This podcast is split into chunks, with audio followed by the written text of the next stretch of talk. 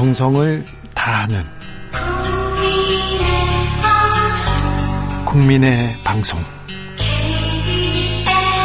KBS 주진우 라이브. 그냥 그렇다고요.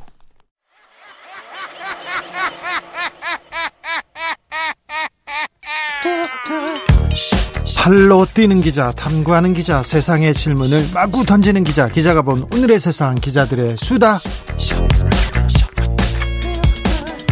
라이브 기자실을 찾은 오늘의 기자는 KBS 김비치라 기자입니다. 안녕하세요. 네, 안녕하세요. 한 주 잘 지내셨어요? 네, 뭐 코로나 시국이긴 하지만 네. 정기국회도 개원했고 또 개원하자마자 여러 이슈들 가지고 국회 뭐 바람 잘 날 없습니다. 네, 그래서 열심히 하고 있다고. 네. 이럴 땐 좀 열심히 안 하면 안 되나? 코로나 때도 또 정치는 돌아가야 되니까요. 네. 아주 발로 열심히 뛰는 기자가 있고요. 좀 슬슬하는 기자가 있는데 비치라 기자는 너무 열심히 해가지고요. 좀 걱정됩니다. 구호 태풍 마이삭 영향으로 제주도 외도동, 월대천, 범람 걱정됩니다. 주민 대피령 내려졌습니다. 어, 챙겨 보셔야 되겠습니다. 그 제주 외도동입니다. 어, 며칠 전에 저 그거부터 궁금해가지고 물어볼게요. 며칠 전에 북한 의료진 파견 이런 그 실시간 검색어 올라왔는데 이게 무슨 얘기죠? 북한의 의료진을 의료인들을 파견한답니까? 그게 그저께 월요일에 중앙일보에서 아침에 난 온라인 기사가 하나 있었는데 이게 확산돼서거든요. 예. 제목이 유사시 북의 남한 의사 파견한다 발칵 뒤집은 민주당 법안이란 내용입니다. 네. 그리고 이제 기사는 일단 의사들이 집단 휴진을 하고 있는 가운데 여당이 이런 법안을 추진하고 있어서 논란이 된다. 그러면서 지금 논란이 커졌죠. 그렇습니다. 여당이 유사시에 의료진들을 북한에 차출할 수 있도록 하는 법을 추진하고 있다. 그리고 논란이 세다라는 거였는데 이 기사의 댓글이 뭐 몇만 개씩 달렸고요. 아니 그럴 수밖에요. 지금 의사가 없어가지고 우리도 걱정인데 지금 북한에 보내 그러면서 좀 신경질적인 반응 댓글 막 달렸을 거 아니에요. 네, 온라인 커뮤니티에도 정말 우리 의사 북한까지 가야 되나요라는 글이 확산됐고 이 법안을 대표 발의했던 의사 출신의 민주당 신현영 의원 이름도 종일 검색 검색어에 올랐습니다. 그랬죠. 그런데 실제로 북한의 의료인을 파견하겠다는 건가요? 이거 좀 자세히 좀 알려주세요. 사실 팩트 체크는 쉽습니다. 법안만 보면 알 수 있습니다. 네? 일단 이 법안 들여다 보면 개정안 이름이 남북 보건의료 증진에 관한 법률안 개정안입니다. 예? 북한이 의료 체계가 열약하기 때문에 지속적으로 협력 체계를 만들어야 한다라는 게 취지고요. 아, 취지에는 논란이 된 거는 제 구조입니다. 네? 재난이 발생할 경우에 보건 의료 인력이나 장비 등의 긴급 지원이 이루어질 수 있도록 노력해야 한다. 구호 단체에 필요한 지원 또는 지도 감독을 할 수 있다라고 명시되어 있습니다. 이 개정안 전체를 봐도 의사를 북한에 강제로 차출한다는 문구 자체는 없는 상황입니다. 그런데요. 그런데 왜 이렇게 됐죠? 그러게 말입니다. 이 기사와 그리고 논란, 의료계가 집단 휴진을 하고 있는데 여당이 보복성으로 이런 법안들을 만든다고 한다라고 하는데 사실 누, 이 팩트도 그렇게 그렇게 느꼈잖아요. 사실 이 팩트 자체 너무나 또 점검이 쉬운 게 이 법안은 지금으로부터 딱 두 달 전인 7월 2일에 발의된 내용입니다. 정부 여당이 공공의료 개선 방안 등을 가지고 나오고 의료계가 집단 휴진을 한 시점과 비교하면 정말 한참 전이죠. 네. 옛날, 그리고 옛날 얘기였구나. 네, 네 그렇습니다. 그리고 이제 이 법안 내용 자체는 좀 생소하실 수 있는데 이런 법안 이번에 처음 나온 게 아니었습니다. 예. 거슬러서 올라가면 이 법안을 먼저 제안하고 계속해서 주장했던 것도 옛 보수 정당인데요.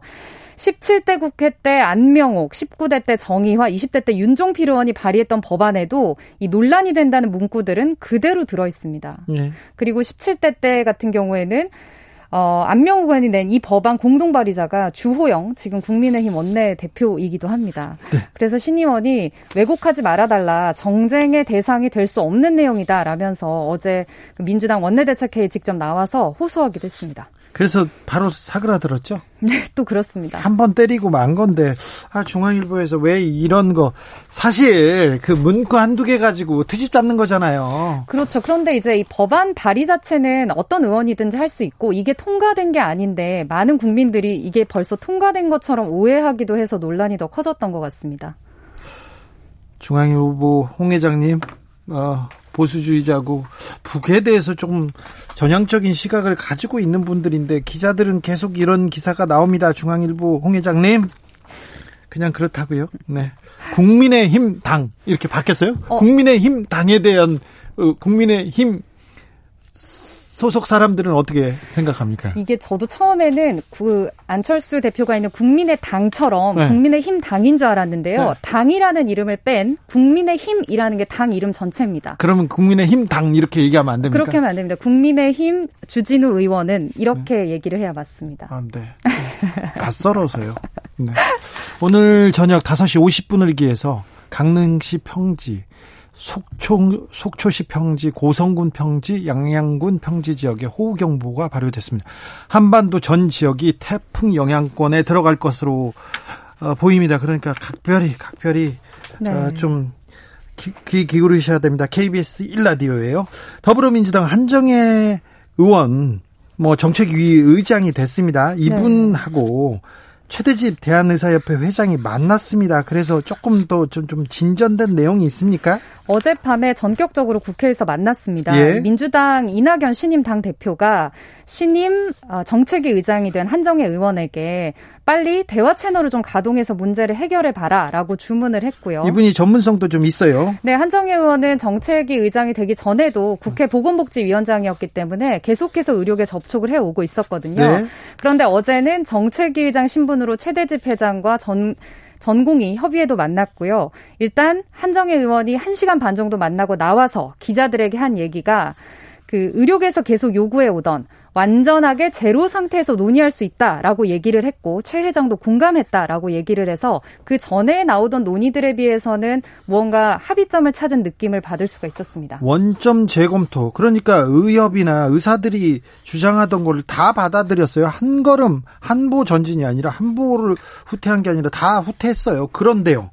그런데 똑같이 면담을 마치고 나온 최대집 회장의 이야기는 조금 뉘앙스가 다릅니다. 네. 정부가 아니라 국회 문제 해결에 중심추가 있다는 건 공감하지만 정책에 대해서는 의견 일치 본 게 전혀 없다라고 선을 그었고 한정희 의장이 제안을 했던 국회 내 우리 논의기구 만들어서 국회에서 한번 해결해 보자라고 한 것도 참여 의사 확실히 밝히지 않았습니다. 전공의 협의회도 마찬가지 입장이고요. 그렇지만 일단 한정희 의장이 최대집 회장에게 그렇다면 그 원하는 문구 명문안도 최종 의료계에서 받아들이 의료계에서 낸 거 받아들이겠다라는 입장까지 진일보했기 때문에 의료계 입장에서는 지금 코로나 장기화로 계속해서 집단 휴진할 수 없는 상태에서 뭔가 우리도 어, 합의점을 찾기 위해서 노력하는 모습 보여야 하는 그런 상황이 됐습니다. 국민들이 보고 있잖아요. 그런데 여기서도 좀 국민들 생각하고 국민 건강 생각한다는 걸 좀 보여줘야 될 텐데 이게 쉽지 않아 보입니다. 최대집 의협 회장이 보다 네. 그 훨씬 강성파들이 지금 의협 내에 존재하고 음. 있어서 그게 어렵다고 의협 쪽에서도 얘기를 하고요. 그리고 어. 민주당에서도 얘기를 합니다. 제 취재 결과는. 네. 그런데요. 그런데 그 국민의힘 쪽에서 좀 당황스럽습니다. 국민의힘 쪽에서도 의료계하고 계속 얘기를 하고 있어요. 아무래도 전직 의협 회장이 의원이기도 했었고요. 그 다음에 또 얘기가 잘 통할 것 같아서 저는 국민의힘 손을 잡고 의협이 그 국민들 대화 테이블로 나오지 않을까 그런 생각도 해봅니다. 그래서 사실 그런 생각 누구나 할 수 있었는데 예? 이제 국민의힘 입장에서도 의료계가 요구하는 모든 것들을 받아들이고 정부에게 반대하기에는 사실 지역 의대 증설이나 이런 부분들에 대해서 구체적인 내용을 내놓지 않는 애매한 입장이었거든요. 예? 그런데 어제 국민의힘 의원들도 민주당과는 별도로 전공의 협의회를 방문해서 우리도 원점부터 재논의하자고 계속 얘기하고 있다. 예? 그리고 국회에 여야정 협의기구 만들어진다면 어, 우리도 적극적으로 참여해서 한번 마련해 보겠다. 일단 거시적으로는 정부, 여야, 의료계가 모두 모여서 국회에서 해법 찾을 수 있는 자리는 마련될 것 같습니다. 아, 그럴 것 같아요? 네. 좀 역할을 하면 좋죠. 근데 국민의힘 이게 네. 처음에 나왔을 때 당내에서 약간 논란이 있었는데 아, 김종인 비대위원장이 굉장히 세군요. 지금 굉장히 조금 뭐 전폭적으로 신망을 받고 있다고 봐야 되나요? 네, 오늘 이제 전국위원회를 열어서 이 당명에 찬성하느냐 반대하느냐 ALS 투표를 했는데요. 90%가 찬성을 했습니다. 그러게요. 세네요. 김종인 어, 위원장 김종인 위원장이 대선 후보로 지금 계속 올라가고 있답니다. 네, 어제 SNS도 재개했다고 하니까 대선 후보 지지율 뭐 조만간 조사 나오면 또 볼만할 것 같습니다. 음, 김종인 비대위원장하고 이낙연 대표가 만났어요. 네. 만나자마자 이제 21대 어, 국회 이제 좀 제대로 해보자 협치가 가능하지 않을까 이렇게 생각했는데 다시 법사위원장 자리를 두고 기싸움을 벌이고 있네요. 좀 어, 지금 통합당 통합당 아니에요. 국민의힘에서 법사위원장 자리 계속 요구하고 있습니까? 네, 이제 신임 이낙연 당대표가 어, 국민의힘 지도부와 만나자마자 기다렸다는 듯이 여당이 상임위 독식하고 있는데 이거 어떻게 생각하냐 계속해서 물었습니다. 예? 김종인 비대위원장이나 주호영 원내대표나 공약에서 통합 협치한다고 하지 않았느냐 이제 좀 바꿔봐야 되지 않겠느냐 얘기를 했습니다. 네? 뭐 아시는 것처럼 21대 국회 시작할 때 주호영 원내대표가 우리는 법사위원장 갖지 못하면 다른 거 다 필요 없다라고 배수진을 쳤는데 결국에 네. 이제 협상이 결렬되면서 지금 여당이 상임위 위원장을 독식하고 있는 건 맞습니다. 네. 그런데 주호영 원내대표는 이제 당대표도 바꿨고 슬슬 얘기할 때를 찾고 있었는데 어제가 그날이었고 오늘 아침에 이제 라디오 프로그램 나와서 조만간에 김태년 원내대표 만날 텐데 나는 법사위 변경 없이 다른 상임위 받기는 쉽지 않다라고 먼저 테이블 위에 이야기를 올려놨습니다. 어, 또 던졌어요. 그 민주당 입장은 어떻습니까? 사실 민주당 입장에서는 법사위 다시 가져가려는 포석이다. 예? 원천 차단하고 있습니다. 법사위 아니고 다른 상임위는 논의해볼 여지가 있다라는 게 김영진 원내수석 부대표의 이야기인 걸로 봐서는 네. 어, 이 법사위원장 놓고서는 얘기가 쉽지 않다라고 밝힌 건데요. 예? 이 민주당은 애초에 국회원 구성을 할 때 18개 중에서 11대 7로 나누는 걸 마지노선으로 제안을 했었거든요. 11대 7, 7개는 주겠다고 했죠. 네, 그런데 이제 7개, 숫자는 적지만 알짜 상임위들도 가져갈 수 있게 당시에는 협상을 했었어요. 예. 그런데 이게 좀 복잡해진 게 한 석 달 사이에 4차 추경도 앞두고 있죠. 예? 부동산 이슈들 굉장히 많이 올라오죠. 예. 알짜 상임이었던 국토위나 예결위 이거 다시 야당 주기 어렵다는 게 민주당 너무 중요해졌어요. 그렇죠. 그래서 아마 협상 테이블에 제대로 앉을 수 있을지 모르겠어요. 하 법사위원장 얘기를 꺼내면 민주당도 국민의 힘도 서로 물러서기가 어려운데 그러면 이, 렇게 계속 가는 건가요? 그럼? 사실 이낙연 신임 당대표는 기자들이 계속해서 이 배분 문제 어떻게 할 거냐라고 할 때 지난번처럼 갈 수 없다. 즉 이걸 두고 계속 줄다리기 하는 시간 낭비할 수 없다라는 뜻을 밝혀가지고요. 예. 아마 국민의힘이 새로 내놓은 이 얘기들 오래 끌고 가지 못할 가능성도 높아 보입니다. 법사위원장을 2년 2년 그 나눠서 갖자 이것도 이, 이 부분에 대해서 통합당 민주당 민주당은 어떤 생각이 민주당에서 이런 제안을 했는데 국민의힘에서는 뭐라고 합니까? 사실 이제 국민의힘에서 우리 그러면 2년 2년씩 하자라고 얘기를 사실 맨 처음에 먼저 꺼냈었는데 국민의힘에서 꺼냈고 그래서 민주당에서 오케이 했는데 뒤집었지 않습니까? 그런데 민주당 입장에서는 이제 대선도 앞두고 있기 때문에 전반 후반 다 양보하지 않겠다라는 쪽이 더 우세한 것으로 아, 알고 네. 있습니다. 그러면 아, 이게 지금 상임위 배분 이거 가지고 굉장히 어려워지겠네요. 네, 아마 국회 시작하자마자 이 얘기가 다시 이제 5월처럼 원점으로 돌아가서 계속해서 갈등이 빚어질 가능성도 있습니다. 9월 정기국회 가장 좀 그 관심을 끄는 게 뭡니까?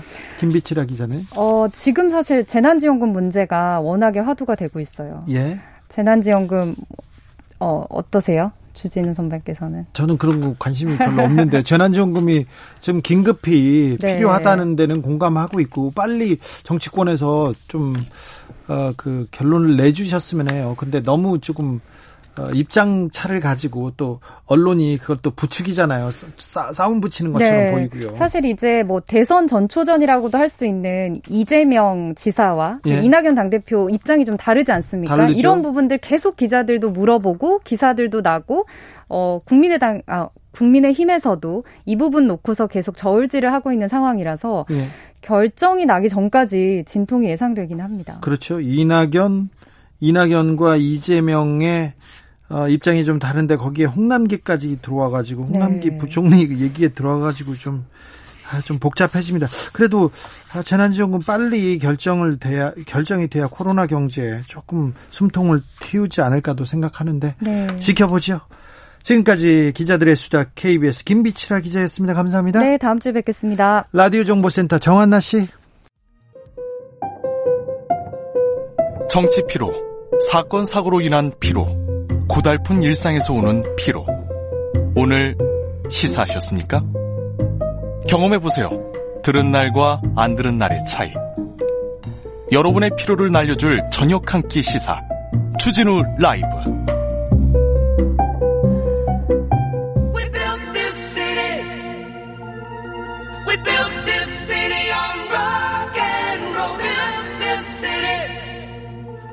사라진 보수의 가치를 찾겠습니다. 진짜 보수로 거듭나겠습니다. 그러기 위해서 무너진 보수를 근본부터 재건하겠습니다. 대한민국 보수 재건 프로젝트 보수합시다. 원조 보수, 진짜 보수, 진짜 보수당 진보당 대표, 국민의힘 중앙위원회 의장 김성태 대표님 안녕하세요. 예, 안녕하세요. 비 오는 날 수고 많습니다. 네, 국민의 힘이 됐습니다 이제. 예, 그렇습니다. 어, 국민의 힘 얘기 들었을 때 힘이 나던가요? 어, 그렇습니다. 기존에 우리 당은 이제 보수 정당의 가장 뭐 상징적인 정당으로 지금까지 아, 대한민국 정치의 중심이 되었고, 네.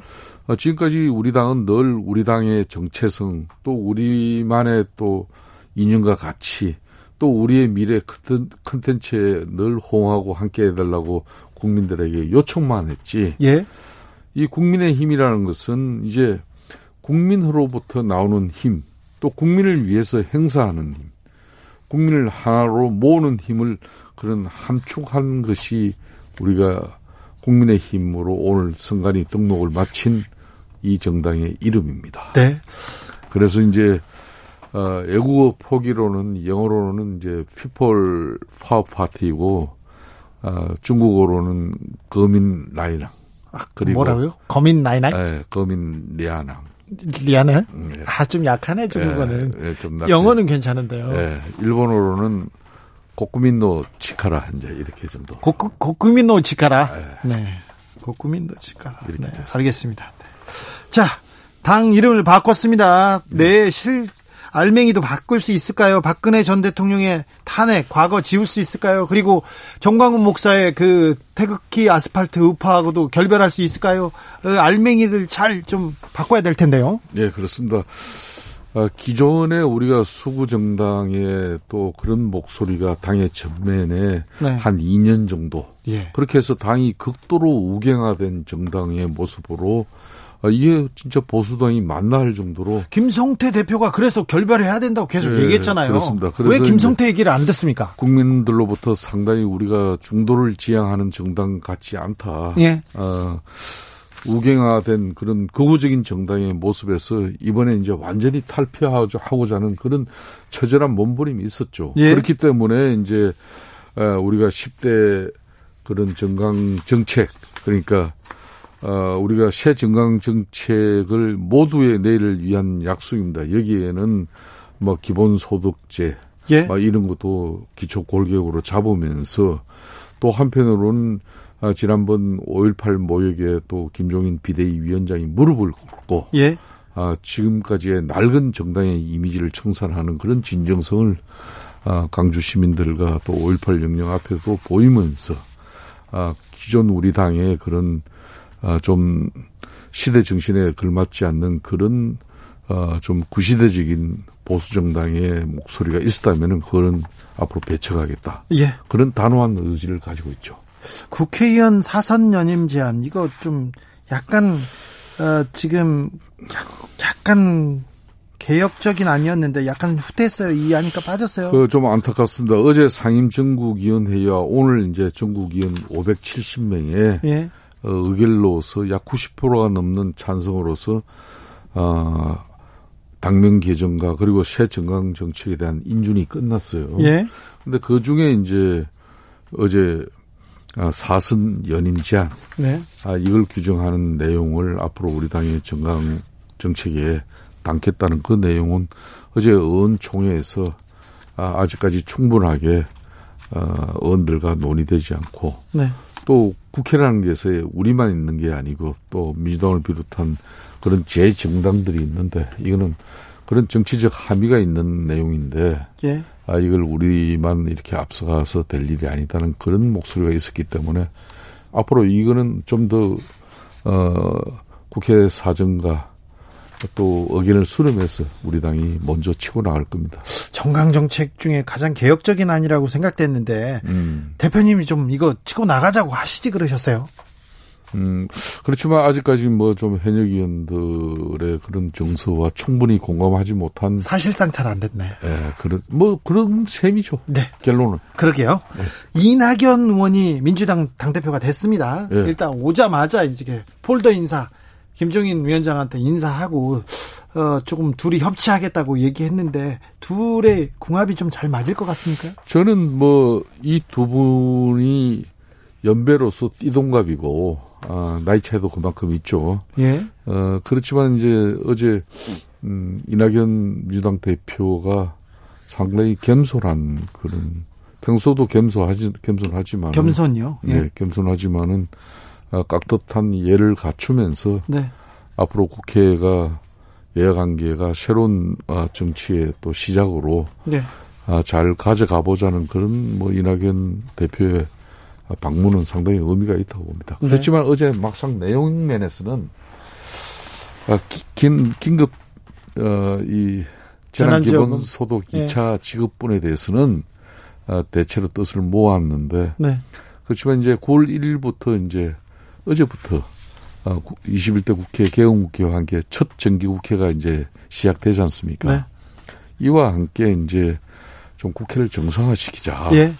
지금 뭐 대한민국 헌정 역사상 이렇게 일당이 민주당 일당이 전체 상임위 위원장을 다 가져간 적은 없거든요. 아니 그러니까 근데 상임위 배분이 좀 잘 돼야 될 텐데 국민의 힘에서 네. 나 법사위 안 주면 나 안 해. 다 싫어. 니네들 다 먹어. 이렇게 해가지고 가버린 거잖아요. 흥, 그러고. 그거는 옛날 이야기고. 예, 그러니까. 아, 그거는 가, 군, 그 이전에 예. 30년 가까이 예. 국회 관례상 네. 야당이 법사위 위원장을 맡는 것은 네. 민주당이 이게 끊임없이 요구해 가지고 관철시킨 내용이에요. 예. 그래서 이제 그 관례가 지켜지고 있었는데 이번에만큼은 민주당이 집권당이 되고서도 법사위 위원장을 내놓지 않겠다. 그러니까. 그래서 그렇게 된 거죠. 자, 지금 이 상임위 배분 특별히 법사위 때문에 교착돼 있지 않습니까? 요거 어떻게 풀어야 됩니까? 대표님께서 저는, 아, 저는 솔직하게 현실은 현실이기 때문에 네, 네. 민주당 입장에서도 지난번 이렇게 개헌 협상과 함께 국회 뭐 상임위 배분에 있어서 네. 아, 민주당도 유감을 사과를 하고, 하고 이미 그렇게 해서 이제 법사위는 시작이 된 거니까. 그렇죠. 후반기 법사위는 네. 그러면은 네. 어, 이제 국민의힘이 가져가라. 네. 그리고 이제 나머지 상임위는 11대 7로 어, 뭐 국회 의원수 예? 네. 그 비례해서 예. 그렇게 상임위를 배분하자. 그렇게 큰 틀에서 하면서 지금 국민의힘이 미래통합당에서 기존에 요구했던 그런 청문회 몇 가지 있어요. 예. 그 중에 하나라도 받아주면서 네. 이제 민주당이 통큰 그런 집권당의 모습을 보여야죠. 이걸 이낙연 대표가 지금 해야 될 일입니다. 아하, 이렇게 해야 네. 됩니까? 그는 이, 이낙연, 지난번 이해찬 당대표와 예. 그리고 지금, 어, 원내대표인 김태년 원내대표의 작품이었으니까 예. 이제 국회를 정상화시키고 문재인 대통령의 임기도 이제 1년 6개월여밖에 남지 않았지 않습니까? 네. 원래 이때쯤이면은 국민 대통합을 이야기하고 심지어 연정을 이야기하는 때예요. 네. 그런 정도로 그렇잖아도 코로나 19로 지금 어려워진 경제 여건 이 코로나도 국민의 힘으로 결국은 극복해야 되지만은 앞으로 어려진 이 경제는 어떻게 하겠습니까? 그렇죠. 알겠습니다. 김성태 대표의 좀 중재안, 예. 제안 좀 받아들여야 될 텐데. 아 저는 뭐 그런 정도면은 뭐 저도 국민의 힘도 예. 국민의힘 설득할 수 있습니까? 뭐 아주 완고하게 법사위 위원장을 내놓지 않기 전에는 내놓기 전에는 우리는 어떤 것도 수용해서는 안 된다는 그런 목소리가 세지만은 네. 그래도 국회가 정상화된 모습으로 아, 국민들에게 이 정기국회 국정감사 이런 게 모든 게 이루어지면은 이제 달라지지 않습니까? 예. 알겠습니다. 어, 지난주에 김종인 비대위원장이 차기 대권 주자로 여론조사 후보로 지금 올라갔어요. 1%대인데 올라가기 시작했습니다. 전 불만입니다. 왜 김성태는 없습니까? 아, 자꾸 그렇게 뭐 김성태가 더 먼저 나가야죠. 하여튼 말에 네. 우리 주 기자 때문에 그냥 네. 쓸데없이 나 자꾸 끼, 끼면 안 되는 거예요. 자, 서울시장 후보로 후보로 지금 안철수 대표가 서울시장 후보로 저기 국민의 힘으로 이렇게 연대해서 들어올 수도 있어요. 물론 김종인 비대위원장은 저기 외부 인사한테 맡기는 어, 우둔한 짓은 절대 안 한다고 이렇게 선을 그었습니다. 그렇습니다. 네. 이거 조호영 원내대표는 던지고 그리고 저기 어, 안철수 대표를 끌어오고 그다음에 조용... 비대 비, 비대위원장은 또 치고 이건 뭡니까? 아 조용 원내대표 입장에서는 지금 이제 어, 내년 4월 보선에서 우리 서울시장 후보가 뚜렷하게 보이지 않으니까 예. 뭐, 뭐 특정 방송을 이야기하는 건 좀 그렇지만은 미스터 토론 방식의 네. 그런 경선을 통해서 네. 보다 국민적 경쟁력을 확보하는 그런 쉽게 말하면은 어, 좀 이벤트를 가져가자. 네. 거기에 안철수도 예외 없이 네. 참여해서 예. 대상이 되었으면 좋겠다는 게 조용 원 내대표의 입장인 것이고 네. 김종인 위원장은 요 근래 이야기로서는 그런 거예요. 네. 아, 그래도 우리 당에 몸담았던 사람. 예. 함께 했던 사람들 중에 후보를 찾겠다는 것이고. 예. 뭐 그런 측면에서 좀 조영 대표 원내 대표와 생각과 차이가 있는 것 같지만은 네. 우리 당 입장에서는 앞으로도 어, 코로나 코로나 19를 이 극복하는 과정이나 또 다가올 지금 현재 엄청난 이 경제 위기 과정에서 네.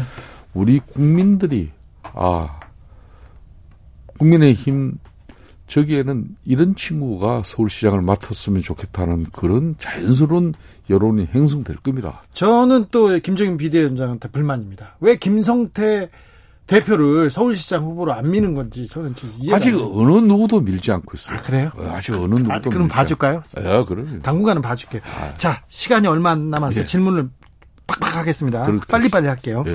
자, 의협, 공공의대, 아, 그 의협이 지금 전공의들, 전문의들이 계속 전공의들이 지금 반발하고 집단 휴진하, 휴진하 고 있지 않습니까? 예. 이거 빨리 풀어야 되는데. 예, 그렇습니다. 저, 제가 보기에는 국민의힘에서 어떻게 중재안을 내서 손을 잡을 수 있을 것 같아요. 어제 그래도 민주당 정책위 의장으로 새로 임명된 한정혜, 한정혜 의원이 마침 보건복지위 상임위 네네. 위원장을 겸하고 있지 않습니까?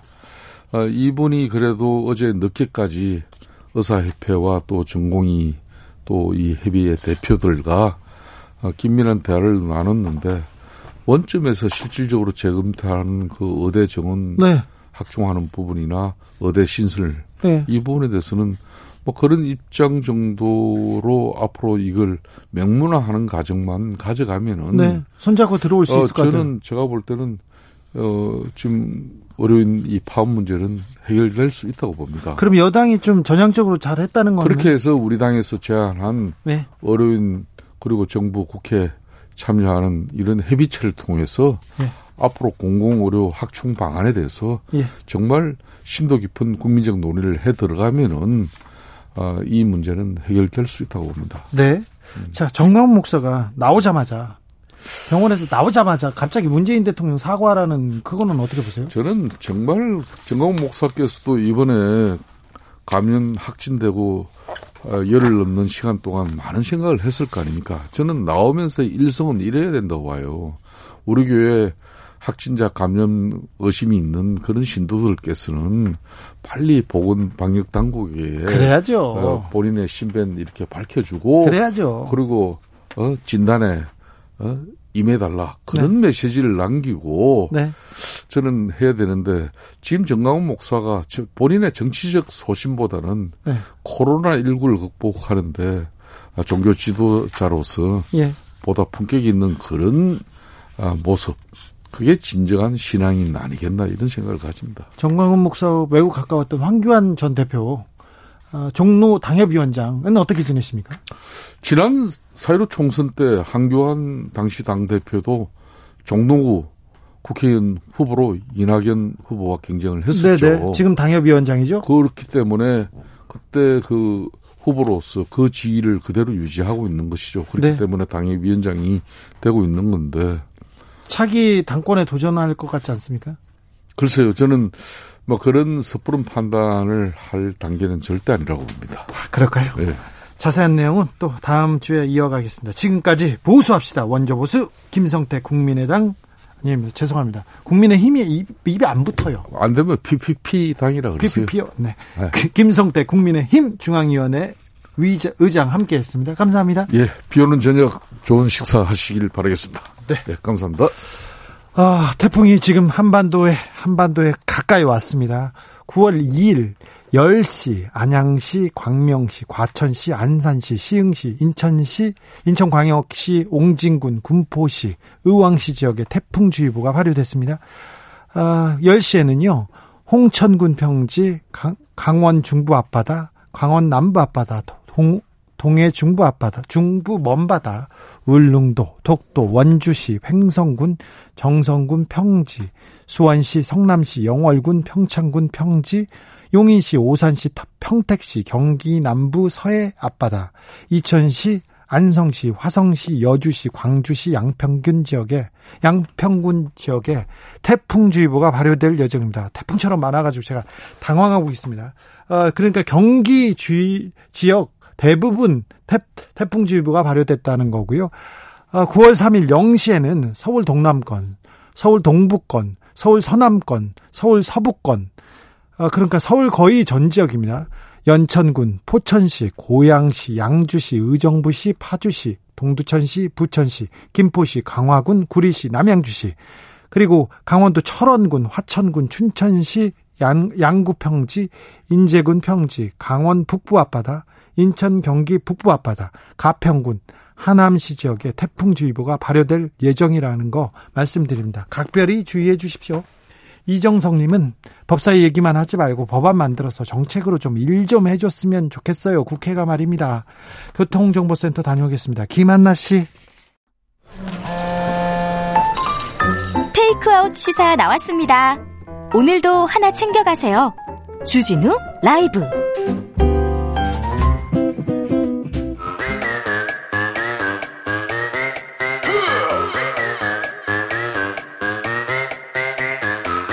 모두 정숙해 주십시오. 재판 5분 전입니다. 재판부 입장하고 변호사들 들어왔습니다. 그럼 사건 번호 0902 오늘의 재판 시작하겠습니다. 양지열 변호사 출석했습니까? 네, 안녕하세요. 양지열입니다. 박지훈 변호사 출석했나요? 네, 박지훈입니다. 네, 잘 지내셨어요? 잘 지내기 힘들죠, 요즘. 뭐래도. 어떤 일이요? 아니, 그냥 무사히 지낸 정도입니다. 예. 네. 박지훈 변호사는요? 네, 뭐, 여러 가지 일들이 있어서. 네. 심기가 많이 안 좋습니다. 그러게요. 왜 네. 심기가 불편해?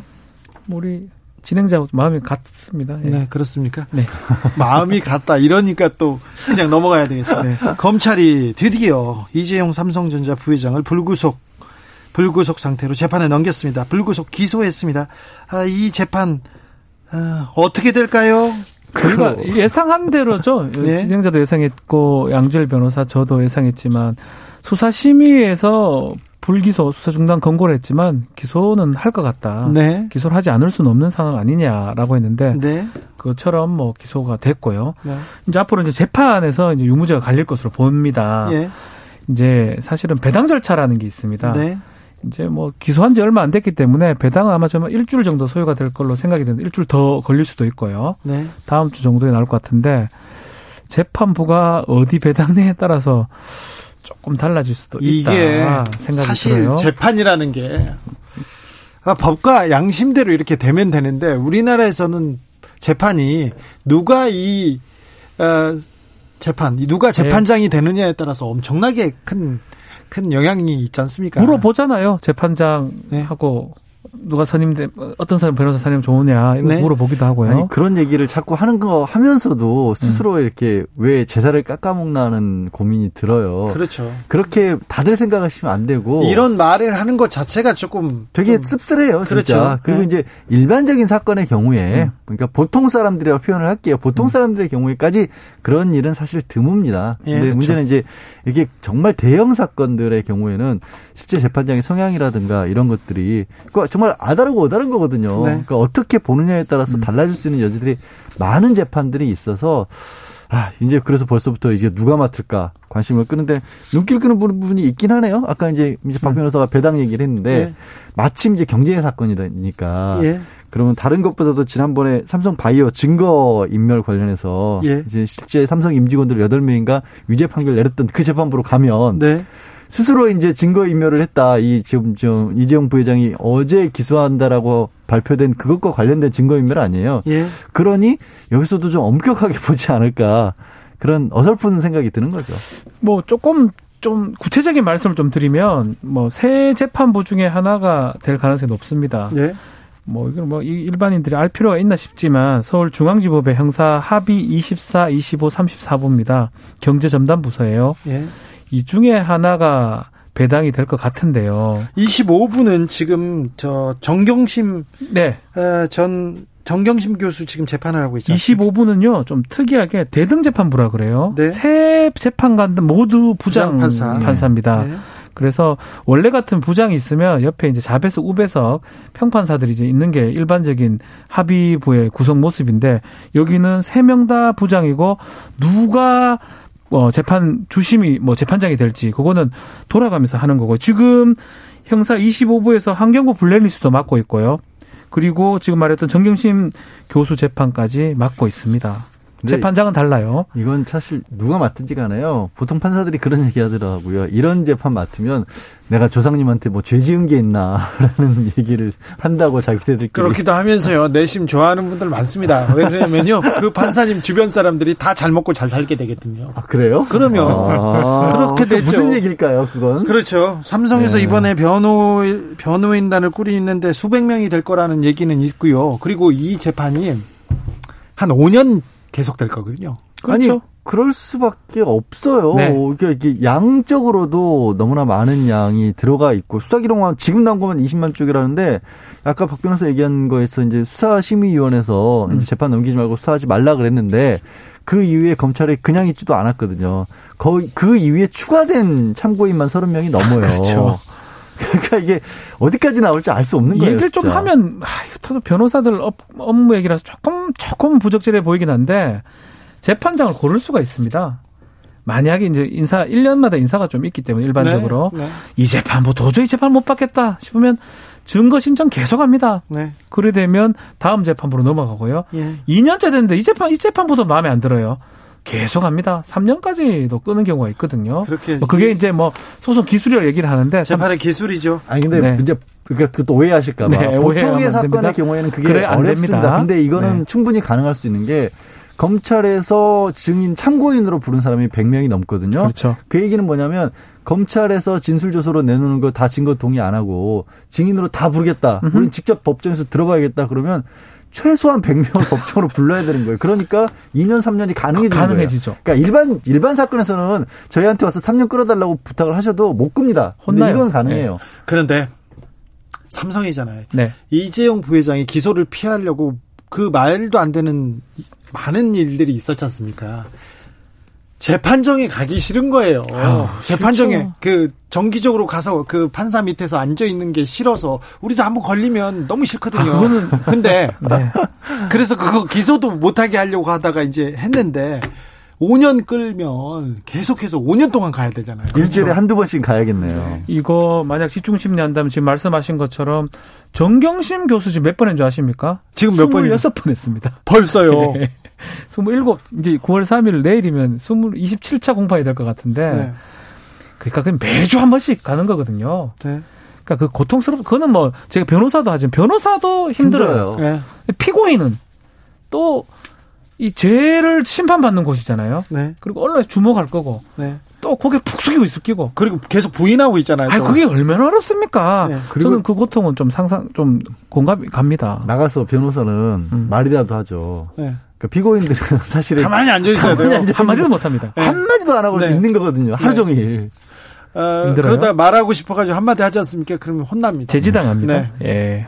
그래서 그래서 아마도 수사 그 심의의 결정대로 불기소가 됐을 때 와, 속으로 한우를 했을 것 같은데. 아이고 그건 또 결과가 말이 결과 달라졌네요. 그 말이 안 되죠. 법이라는 네. 게 있는데요. 그런데 이재용 부회장 국정농단 재판도 아직도 남아 있습니다.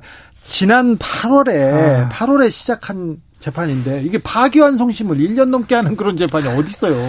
그것도 뭐 우리 다 기억하실 거예요. 뭐 이 기자회견도 했죠. 네. 이제 하라는 거 권고에 따라서 했는데 아직 결정이 못, 안 나고 있어요. 사실은 결정이 날 것 같은데 박영수 아니 왜 그러냐면 네. 그러니까 사실 파기환송돼서 항소심에서 이 자리에서도 여러 번 다뤘다시피 항소심 음. 재판장이 너무 오, 참 너무 좋은 얘기들을 많이 하셔서 정준영 부장판사가 네, 삼성한테 너무 따뜻한 예, 뭐, 뭐 준법감시위원회 만들어 봐라. 아버지 그 나이 때는 뭐한 저 일을 삼성을 내놔라. 너는 뭐 하고 있느냐. 네. 계획을 밝혀봐라. 그리고 그러면 양형이도 심지어 참작해주겠다는 얘기까지 하니까 아니 그럼 경영 계획을 발표보라 밝혀보라는 판사님은 처음 봤어요. 그러니까요.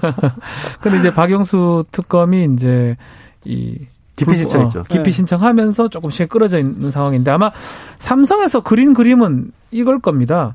이 국정농단 사건은 뭐 3에서 5, 징역 3년에 집행유 5년을 집행유예를 받고 싶겠죠. 예, 그래 끝내고 지금 이제 삼성 바이오로직스 아니면 뭐 지금 분식회계 관련된 이 부분은 수사 경 권고에 따라서 불기소 이렇게 되면 모든 게 딱 클리어해야 되는 거거든요. 아이고, 그건 근데 그건 너무 희망사항. 그 바람인데 그렇지. 벌써 앞에 앞에 거 틀어졌죠. 네. 앞에 건 틀어졌고 저는 지금 이런 정도 상황이면 정준현 부장도 쉽게 판단을 좀 못하는 상황이 되지 않을까 생각이 아니, 들어요. 대법에서 예. 대법에서 이거는 유죄가 맞다고 했고 뇌물이다. 그다음 뇌물 액수가 늘어났어요. 50억을 넘어갔죠. 예. 넘어갔기 때문에 특가법인데 그걸 가지고 집행유예 주기 쉽지 않지 않습니까? 두 재판이 음. 저는 계속 진행될 가능성이 있지 않을까 생각이 들어요. 근데 이게 참 머리 아픈 게요. 그 지금 대법원에서 파기환송을 하면서 문제가 된 게 그거잖아요. 뇌물이 된 이유가 경영권 승계를 위한 부정한 청탁이라는 걸 못을 박아버린 겁니다. 그렇죠. 그렇죠. 그거는 그렇죠. 대법원에서 이미 이미 끝난 거예요. 네, 끝났잖아요. 그 얘기할 필요가 없어요. 문제가 뭐냐면 지금 새로의 재판에 넘겨지는 게 그 경영권 승계가 불법이었다는 거잖아요. 그렇죠. 그러니까 이게 쌍둥이 사건이거든요. 네. 그래서 한쪽 아이는 벌써 넌 문제 있어라는 게 지금 결론이 났어요. 결론이 났어요. 그러다 보니까 이게 참 되게 이상해진 게 부인은 하는데 지금 경영권 승계 불법이 없었다고. 그럼 저는 묻고 싶어요. 한쪽 대법원에서는 분명히 경영권 승계가 문제가 있었기 때문에 이게 불법이었다고 확정이 됐는데 그게 아니라고 하는데 그럼 경영권은 어떻게 승계한 거예요? 자, 그러니까요. 그게 저는 그, 그 누구도 그 얘기를 안 해요 언론에서도. 그러니까 좀 재미있는 상황이 되려면 24부가 또 생각이 나요. 좀 전에 말했던 형사 24부가 이 증거인멸 사건을 유죄를 선고를 했습니다. 네. 소병석 부장판사인데 네. 선고를 하면서 어떻게 얘기를 했냐면 그 경영권 성계 부분을 내가 감히 얘기를 못 하겠다. 뭐 증거인멸부터 먼저 뭐 묻고 이런 것부터 기소가 됐기 때문에 그건 나중에 판단하지만 증거인멸은 너무 확실하기 때문에 유죄하면서 일부 징역 선고가 됐었거든요. 그렇죠. 만약에 그게 배당이 된다 그러면 네. 호, 상상이 하기가 어려운 상황이 될 것 같은데요. 다른 부서들도 이미 대법원에서 판단이 끝난 상황이기 때문에 이거는 심플하게 재판하면 되는데 이게 삼성이기 때문에 이렇게 되는 심플하게 안 되죠. 심플하게 안 되죠.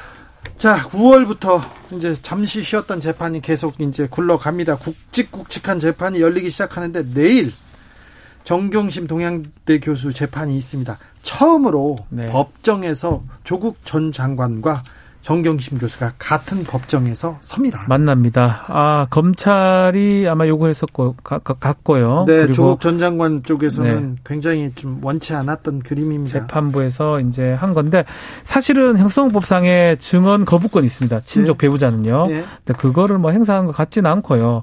또 한편으로는 또 이런 측면도 있습니다. 26, 7차례 재판이 진행되면서 이제 종지부를 찍을 때가 된 게 아니냐. 조국 전 장관이 옴으로써 그렇기 때문에 본인도 아마 출석을 해서 이제 따박또박또박 답변을 하겠다라는 취지가 될 것 같고요. 네. 다만 언론이나 뭐 예컨대 검찰에서는 또 주목을 할 거고 예컨대 이런 질문들 있잖아요. 다 기억날 겁니다. 강남에 땅 사는 게 뭐 소원이 더 꿈이다. 강남 빌딩. 빌딩 사는 거.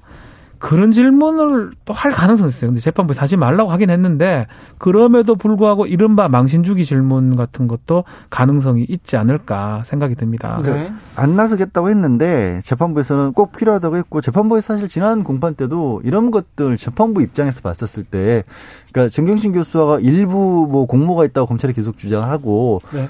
어, 사모펀드 관련된 부분에 있어서는 이제 지난 재판에서 그런 얘기도 했었거든요. 한 집에 있으니까 네. 이거를 몰랐다는 게 재판부 입장에서는 좀 이해가 안 간다는 식의 얘기도 했어요. 그러니까, 그러니까 집에서 뭐 얘기 안 합니까? 이렇게 네, 그런 식으로 얘기했으니까 그거는 이제 물어볼 것 같고 다만 이제 그 조국 전 장관 측에서도 어, 증인으로서 출석을 하되 법정에 따로 통로를 이용할 수 있게 해달라고 신청을 했습니다. 음. 그러니까 뭐 언론에 이렇게 두 사람이 같이 나오는 그런 모습들은 어, 좀 피하고 싶고 그 부분은 이제 법원에서도 배려를 해주지 않을까 기자들이 싶습니다. 또 달려들지 않을까요? 그렇게, 그렇겠죠.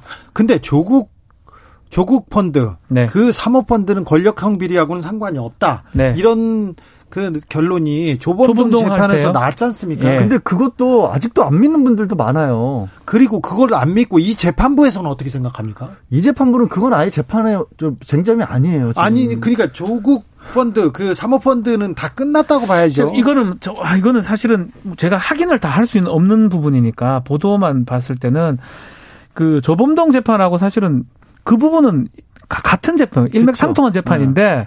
저희는 그렇게 보고 있는데 이 지금 재판부는 약간 좀, 좀 피고인이나 정경심 교수한테 좀 강압적인 것 같습니다.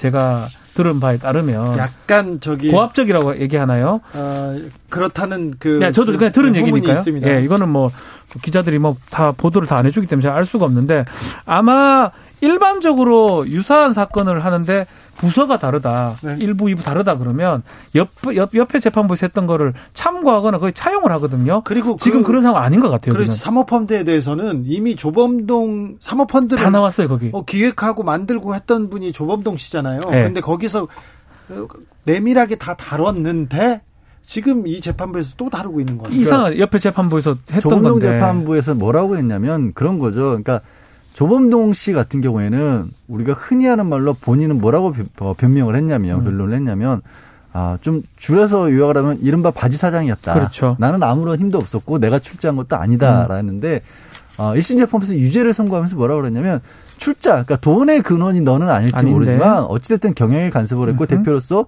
이 결정권이 어느 정도 있었기 때문에 음. 당신도 책임져야 될 부분이 있다. 했다. 예. 그러니까 즉이 얘기는 뭐냐면 그 펀드 자체가 조전 장관하고는 무관하지만 으흠. 어쨌든 너도 그 회사 운영에 잘못된 부분이 있었으니까 책임져라는 거군요. 그러니까 아까 말씀하신 것처럼 권력형 비리가 아니라는 건 적어도 조범동 재판에서도 관여가 저 어느 정도 확진이 됐어요. 근데 그것까지도 정경심 교수에 관한 재판에서 이 재판부가 다시 볼 거냐? 그 부분은 저는 그렇게까지 가기는 어렵다고 봐요. 근데 뭐 일단은 원래 같으면 옆에 거 가져가서 가져가서 그대로 차용을 하죠. 네. 근데 지금은 그런 상황은 아닌 것 같아요. 어, 권성수 부장판사가 네. 주심인데요. 지금 권성수 부장판사입니다. 네. 굉장히 조금 굉장히 조금 좀 뭐, 이례적인 부분이 있는 건 네. 있어요. 엄격하게 뭐, 보고 계신 것 같아요. 엄격한 걸 넘어서서 네. 보기에는 이제 범죄가 있었을 때 음흠. 증거인이나 증거를 제출하고 입증하는 건 검찰 목인데 이상하게 이게 정경심 교수 측에도 당신이 입증해봐라 이런 얘기들 비슷한 취지 얘기를 많이 하고 하거든요. 있어서 이거는 좀 바뀐 거다라고 해서 변호인 측에 상의도 하고 예. 그랬거든요. 근데 네. 그건 뭐 사안이 워낙 그, 엄중하니까 전임 판사 있으면 송인권 부장 판사죠. 정반대 같아요. 음. 자, 네. 김경수 경남도지사 항소심은 어떻게 되고 오고 있습니까? 이제 결심할 때가 됐죠? 이제 이제 마무리 짓는 단계가 아닌가 생각이 예. 듭니다. 재판 일정이 지금 잡혀 있고요. 예. 다만 이제 또 이런 얘기가 나왔어요. 원래 8월 17일 날 예정돼 있습니다. 예. 근데 그날 우리 다 기억하다시피 임시 공휴일이었어요.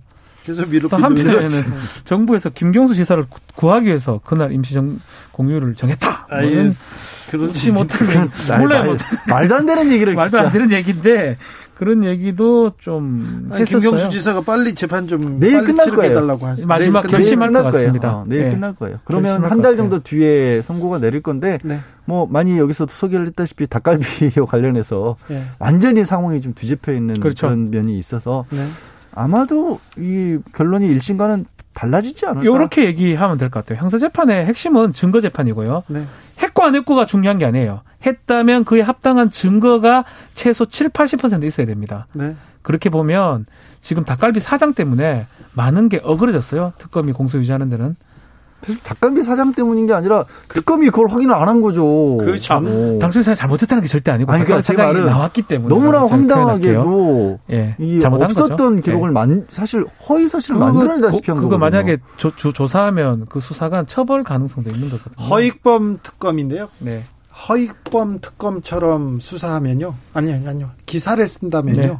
그러면 굉장히 재판에서 혼날 가능성이 있습니다. 많이, 많이 손해배상을 할 가능성도 아유. 있다고 지금 그 재판에 들어가는 기자들이 얘기합니다. 맞아요. 근데 맞아요. 근데 예. 실수를 좀 많이 했죠. 그래서 예. 뭐 사실관계가 명확하게 바뀌는 부분이 많아서 음. 이 재판 또 음, 어찌 될지 좀 관심이 갑니다. 네. 내일 또 전교조 관련해서 중요한 재판 있죠? 이거는 선고입니다. 아. 대법원 선고요. 네. 이, 이 정교조가 법의 노조고 불법이다라고 했는데 그 부분에 대해서 이제 대법원에서 판단이 나오는 상황인데 전원 합의체가 있죠? 예. 1심, 2심에서는 이제 불법이다. 법의 예. 노조다라고 했는데 저는 좀 조심스럽게 예. 달리 판단될 가능성도 있지 않을까 생각이 됩니다. 그래요? 저는 정말 조심스럽게. 양 변호사님. 그러니까 근거를 이제 이제 워낙 오래된 음, 사건이라서 2010년도 정교조가 예. 법의 노조라고 고용노동부가 통보를 해버린 음. 겁니다. 근데 네. 왜 근거가 뭐냐면 노동조합에 교원이 아닌 사람이 들어가 있다. 그 교원이 아닌 사람이 아홉 명이 해직 교원이니까 아무나 들어간 건 아니고 해직 교사들이 해직 있다고 해서 교사가 아닌데 예, 예. 이분들이 그렇죠. 왜 전국 교직원 노조에 있냐, 이야기였잖아요. 그걸 이유로 해서 정교조가 불법이라고 해버린 거예요, 사실. 그러니까 정교조 전체 조합원이 6만 명이 넘는데 그리고 그 해직 교사들 중은 해직을 다투고 있는 분들이에요. 근데 1심과 2심에서 그거 이제 법의 노조 통보한 게 맞다고 한 거예요. 그러니까요. 그리고 대법원에 와 있는데 그렇죠. 네. 이거는 저는 받아들이기가 좀 어려운 상황인데 대법원 구성 대법관도 구성 비율상 약간은 저는 바뀔 가능성이 있지 아니, 그러니까 이게 구성 비율 때문에 바뀌어야 될 사건이 좀안 어, 되겠다. 이게 예. 구성 비율 때문에 바뀌어야 될 사건이에요. 예. 이게 뭐 애초에 잘못된 판단이에요. 잘못된 판단인데요. 저희가 네. 봤을 때는요. 네. 네. 어, 마무리하겠습니다. 재판 5분 전 양절 변호사, 박지훈 변호사 오늘도 감사합니다. 네, 감사합니다. 8651님이 부산입니다. 방금 줄라이브 듣다가 버스에서 내리는 순간 강한 바람이 날려서 날아갈 뻔했습니다. 앞에 여성 두 분도 주유소 안으로 몸을 피합니다. 이렇게 강풍이 붑니다. 부산에. 그러니까 조심하셔야 됩니다. 5867님 삼행시 보내셨습니다. 마 마른 날이 며칠이나 지났다고 이 이놈의 태풍이 또 왔네. 삭 삭제 버튼 없나? 지워버리게 그러게요. 그 태풍 마이삭이 강하게 발달한 채 한반도를 향해 북상하고 있습니다. 태풍 바비하고 다릅니다. 이번엔 진짜 진짜 강력한 녀석입니다. 내일 남해안을 상륙해서 내륙을 관통할 것으로 보입니다. 전국에 비바람 피해 클 것으로 우려되기 때문에 각별히 각별히 대비하셔서 별다른 피해 없이 지나가길 기원하고 기도하겠습니다. 김범수의 지나간다 들으면서 오늘 주진우 라이브 마무리하겠습니다. 저는 내일 저녁 5시 5분에 돌아오겠습니다. 지금까지 주진우였습니다. 아프고 아파야 끝이 나가 얼마나 힘들고 얼마